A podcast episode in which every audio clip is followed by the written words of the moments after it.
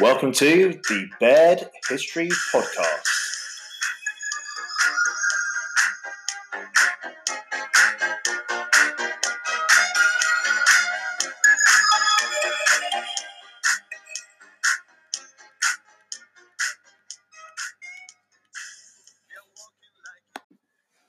Hello, and welcome to episode two of the Baird History Podcast.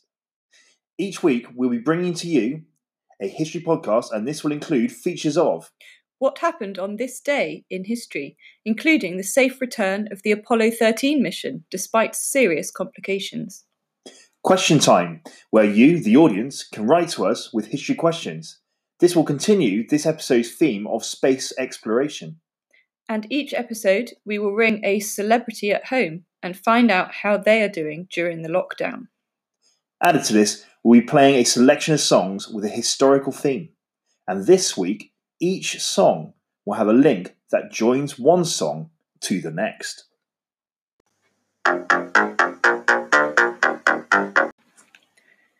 Our first song today is called The Winds of Change by the German rock band Scorpions. Like last week's first song, 99 Red Balloons by Nena, the idea of the track is linked to the Berlin Wall falling in 1989 and the end of the Cold War. The Cold War was the name given to the tension between former Second World War allies, the Soviet Union and the United States. Seen to start in 1947 and end in 1991, unusually, the Cold War did not involve any large scale fighting directly between the, su- the two superpowers, but instead their struggle for global influence, whether as rival nations at sporting events or in their focus to be victorious in the space race. The final leader of the Soviet Union, Mikhail Gorbachev, wanted to limit nuclear weapons in Russia and bring an end to the Cold War. His policy of glasnost, meaning openness, sought to enhance freedom of speech and press in Russia, moving towards democracy. During his time as leader, the Soviet Union dissolved. The Berlin Wall fell, and many countries who were previously controlled by Russia won back their independence, and Gorbachev won the Nobel Peace Prize in 1990. Through this ballad, the band express a hope of a better future after the fall of the Berlin Wall and the end of the Cold War. The song contains several references to Russia, their new political vision, and Gorbachev's policies that could lead to more peaceful relationships with other countries. Make sure you listen out for the epic guitar and whistling solos.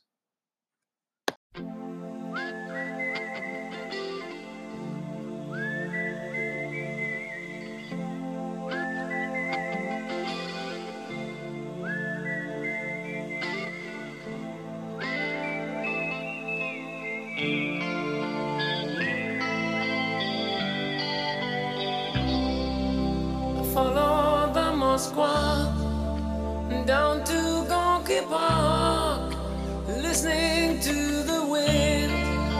change. An August summer night, soldiers passing by, listening to the wind of change.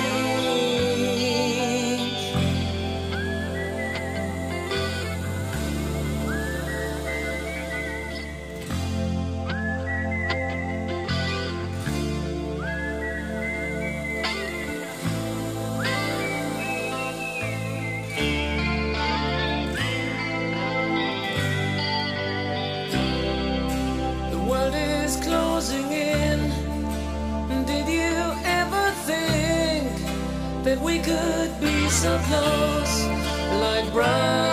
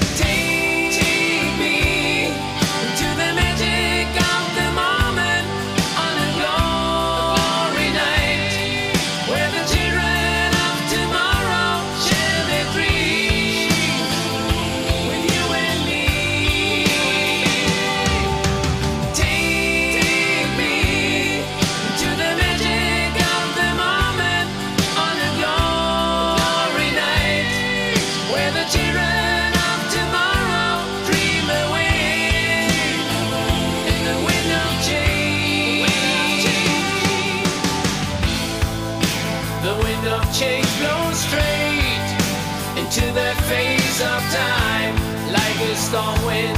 Then we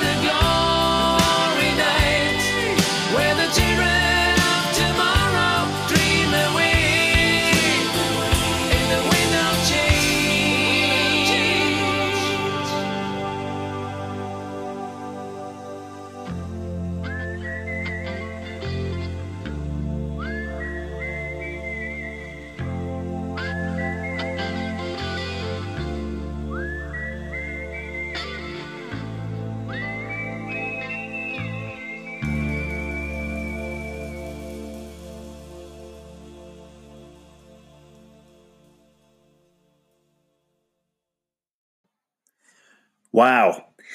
Released in 1991, Winds of Change is one of the best selling singles of all time and holds the record for the best selling single by a German artist. The band also gave over £50,000 of the money they made from the song to Gorbachev himself. Now, it's time to find out what happened on this day. Today is Friday, the 17th of April, and we're going to explore what happened on this day throughout history. In 1387, according to scholars, on the 17th of April, the characters from Geoffrey Chaucer's Canterbury Tales began their pilgrimage to Canterbury Cathedral to pay their respects to Thomas Becket. On the 17th of April, 1492, Christopher Columbus signed a contract with the Spanish to find the Indies and convert them to being Catholics. As part of the agreement, he also was allowed to keep 10% of all riches that were found. Benjamin Franklin, one of the founding fathers of the United States, died on April the 17th, 1790. He was an expert in a number of fields and is known for being a major figure in the American Enlightenment and the history of physics for his discoveries and theories regarding electricity. It is thought that on April the 17th, 1875, the game of snooker was invented by Sir Neville Chamberlain, who would later become Prime Minister of the UK from May 1937 to May 1940. Sean Bean was born in 1969 on the 17th of April and is famous for playing Boromir in The Lord of the Rings, Bad Agent 006 in James Bond's GoldenEye, and Major Richard Sharpe, a fictional historical character in Bernard Cornwell's novel series set during the Napoleonic Wars of the early 1800s.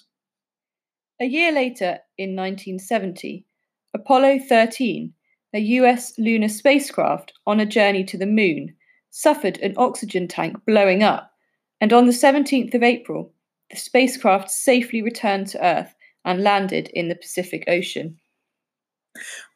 Was there something mentioned that you thought was particularly interesting? Why not conduct some research into that topic? Do send or share any, any further studies to d.baird at cheltenhamcollege.org.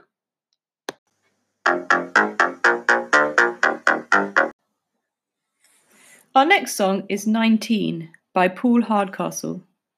The song has a strong anti war message, focusing on America's involvement in the Vietnam War and the effect it had on the soldiers who served.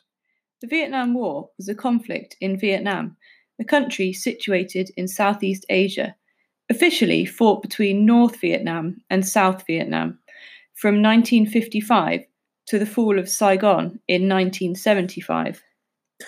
The link between this song, 19, and the previous song, Winds of Change, is how the Vietnam War highlighted the division between the Soviet Union and the United States, known as the Cold War. North Vietnam was supported mainly by the Soviet Union and China. South Vietnam was supported mainly by the United States.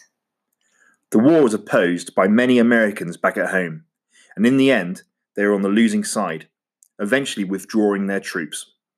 As well as the war lasting for 19 years, the song refers to a claim made in a documentary that the average age of an American soldier in the Vietnam War was 19 years old, compared to the average age of 26 for a soldier in the Second World War.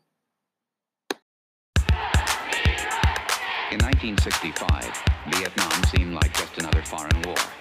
But it wasn't. It was different in many ways, and so were those who did the fighting. In World War II, the average age of the combat soldier was 26. In Vietnam, he was 19. In, in, in, in, Vietnam, he was 19. In, Vietnam, he was 19. In, in, in, in Vietnam, he was 19.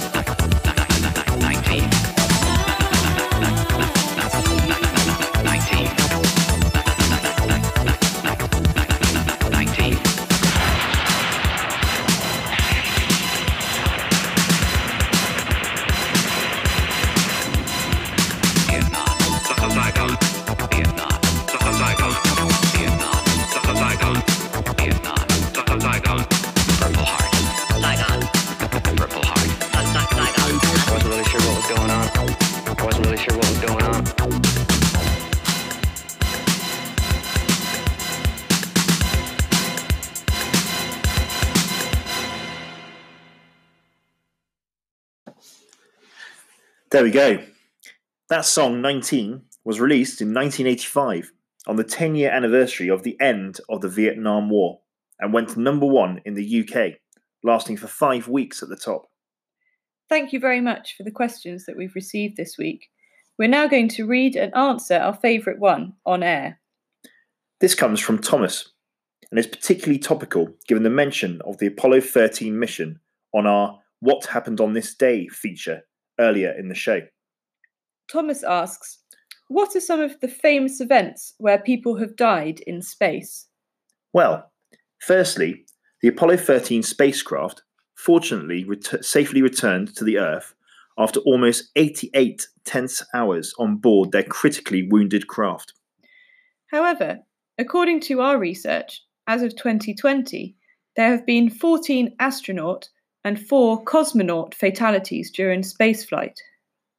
In English speaking nations, an astronaut is a name given to a professional space traveller, whereas a cosmonaut is an astronaut, but one employed by the Russian Federal Space Agency. The first cosmonaut was Soviet Air Force pilot Yuri Gagarin, also the first person in space. The 18 spaceflight deaths range from 1967 to 1986, the first occurring to the Soyuz 1, a crewed spaceflight of the Soviet space program, which led to the death of Vladimir Komarov due to a parachute failure after atmospheric re entry. The final accident, also referred to as the Space Shuttle Challenger disaster, lost all seven members of the crew due to launch booster failure and eventual vehicle disintegration during launch. Astronauts have also died while training for space missions, such as the Apollo 1 launch pad fire, which killed an entire crew of three, and the recent loss of Michael Alsbury, who crashed during a test flight in 2014. Many of the brave astronauts and cosmonauts who sadly lost their lives trying to further our understanding of space have helped ensure a safer future to space travel and exploration. There have been quite a few non fatal incidents during spaceflight. A number of missions and training accidents resulted in some very near misses. These include Apollo 12 being struck twice by lightning, spacesuit punctures, equipment failures, collisions in space, and of course, the events of Apollo 13. Thank you very much to Thomas for his questions. If you have a history question which you would like answered, why not email d.baird at cheltenhamcollege.org or text the History Mobile on 077 477 42649.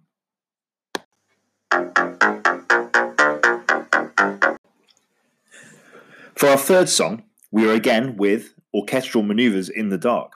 As you know, one of my favourite bands. But this time we go further back in history with their song Maid of Orleans.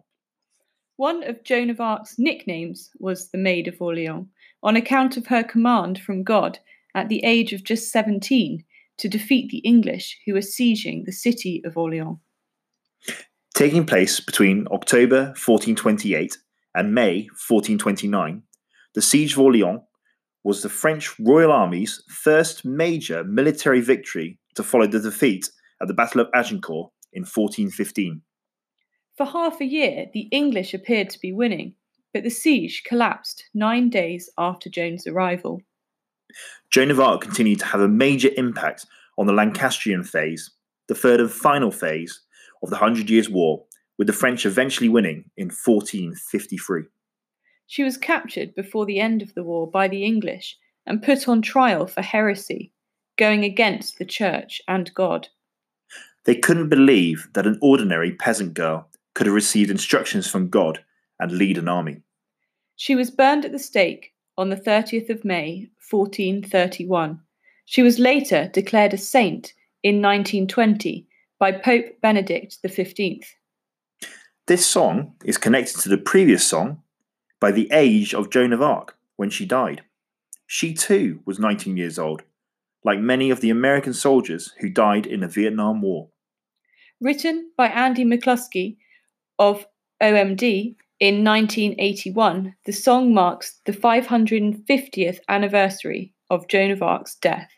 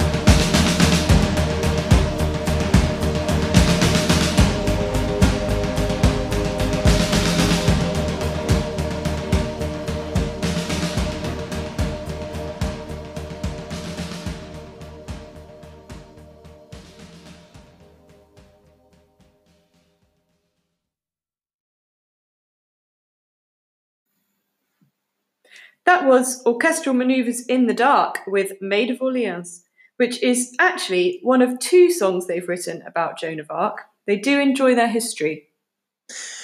Now we're going to move on to our final feature, and that is talking to a celebrity at home. We're going to ring a celebrity and find out how they are doing in these strange times. You might remember last week we spoke to Mr. Kerno, um, and so this week, to keep um, up with our um, stellar cast of celebrities, we are going to be speaking to Cheltenham College Prep's own head of music, Mr. Perona Wright.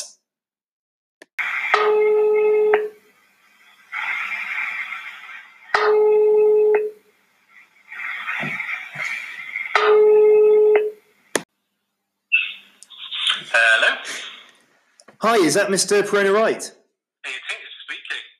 Uh, and how are you?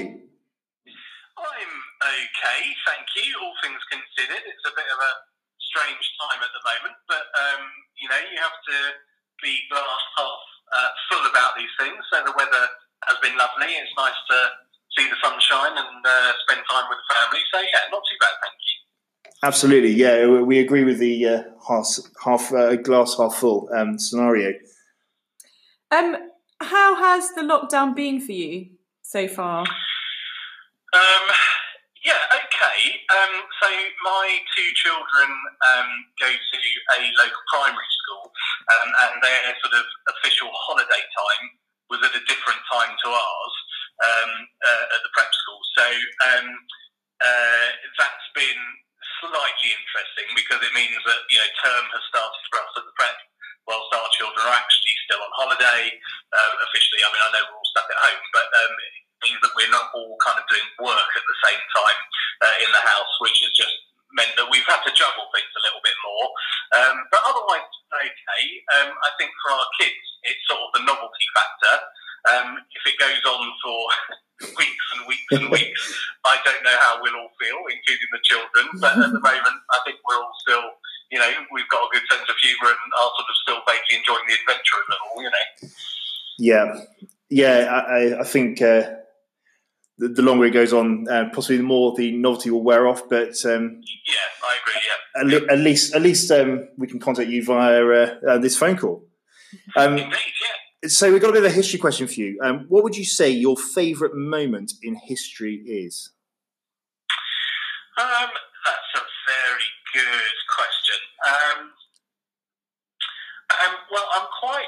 I, I enjoy sort of military history. Okay. Um, actually, uh, uh, thr- throughout history, um, uh, it, but I, I guess. I guess it would probably, I know it's a bit cliched, but it would probably have to be um, sort of um, some of the Ch- Winston Churchill speeches during World War Two um, and, and that kind of thing because they were so stirring. He was such a great orator, um, and uh, they were so stirring. His words were so well placed, and they kind of really um, you motivated everyone in the right direction, and everyone pulled together as a team, and it sort of just showed the power of words, really. Um, so yeah, I'd probably say that. That's great. Um, I, think we could probably do with some of his uh, inspiration and uh, um, or, or, his, or his skills um, right now in this It, it would be useful, wouldn't it, rather than prime minister sort of on his deathbed at Chequers. But yeah. Um, have you got any advice for the people stuck at home who are doing their remote learning? Yeah, I think um, it's important to have a structure. So I think doing remote learning um, at home, you know, is important. But equally, um, the screen time I think is is a big uh, sort of shift for for everybody. So I know that when I've been staring at my computer um, for you know however many hours it is of a day, um, actually I start to feel a bit weird.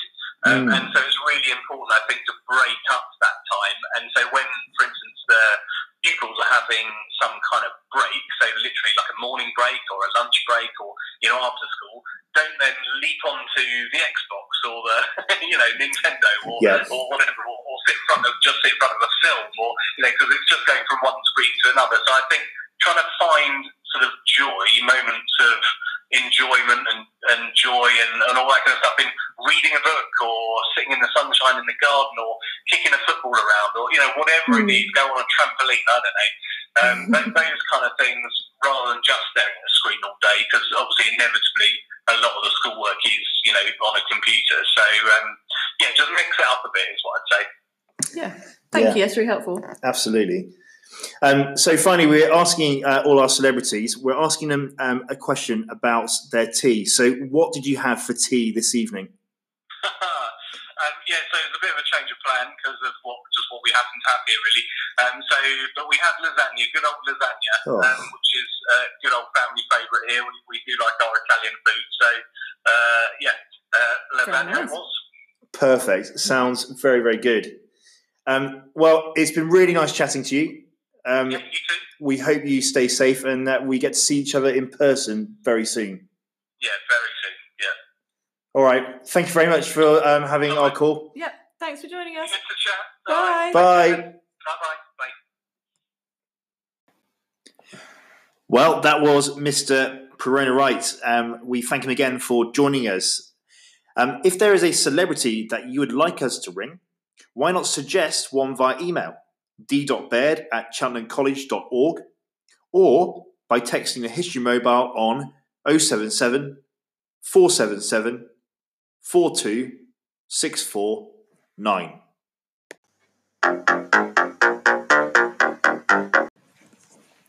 Our final song is from 1978 and is a huge disco hit by a band called Boney M. The song is called Rasputin and is a semi biographical song about Grigory Rasputin, a Russian peasant, mystic, and self proclaimed holy man who became friends with the Russian ruler, Tsar Nicholas II, the last monarch of Russia. Rasputin claimed to be a healer and worked with the Tsar's only son, Alexei, who suffered from haemophilia, a genetic disorder that means that the blood does not clot and causes the person to continue to bleed for a longer time after injury. Rasputin's influence grew, And with, Nicholas, with Nicholas leaving St. Petersburg to lead his armies fighting in the First World War, he was left to assist Nicholas's wife, Alexandra, in ruling Russia. Rasputin became increasingly unpopular with the nobility under the Tsar, and he was assassinated on the 30th of December 1916. Some historians feel that Rasputin questioned the people's love of the Tsars and may have helped to contribute to the fall of their 300 year rule, which happened shortly after Rasputin's death.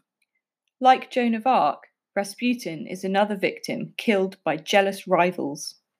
According to legend, he had already survived a previous assassination attempt using poison, which added to his already almost godlike reputation.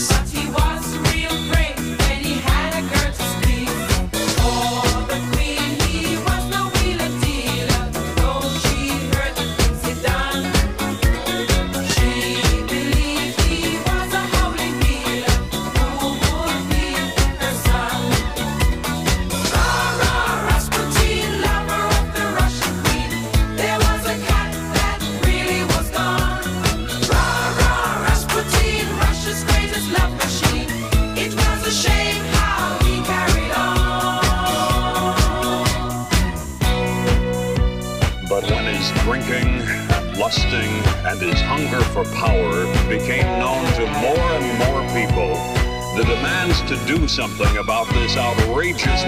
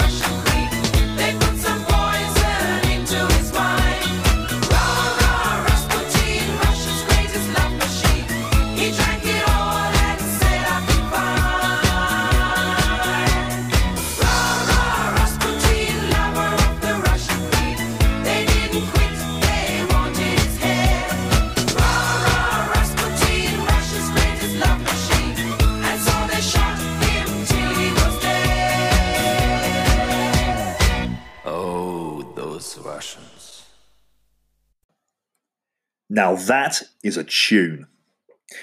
There are a lot of stories surrounding Rasputin, many of which have never been proven, which leads us to think about other historical figures who have not had the chance to defend themselves and where history has been written by the winners. Sadly, we seem to have run out of time again for this episode. We hope that you've enjoyed listening. We will be recording again next week. Make sure you watch out for the link to more songs, guests, and history. If you want to share some research based on the show, whether this is on the Cold War, the Canterbury Tales, Christopher Columbus, Apollo 13, the Vietnam War, Joan of Arc, or Rasputin, please feel free to email these to d.baird at cheltenhamcollege.org. Equally, if you'd like to submit a historical question or suggest a celebrity to interview, you can email or text the History Mobile on 077 477 42649. Thanks again and goodbye.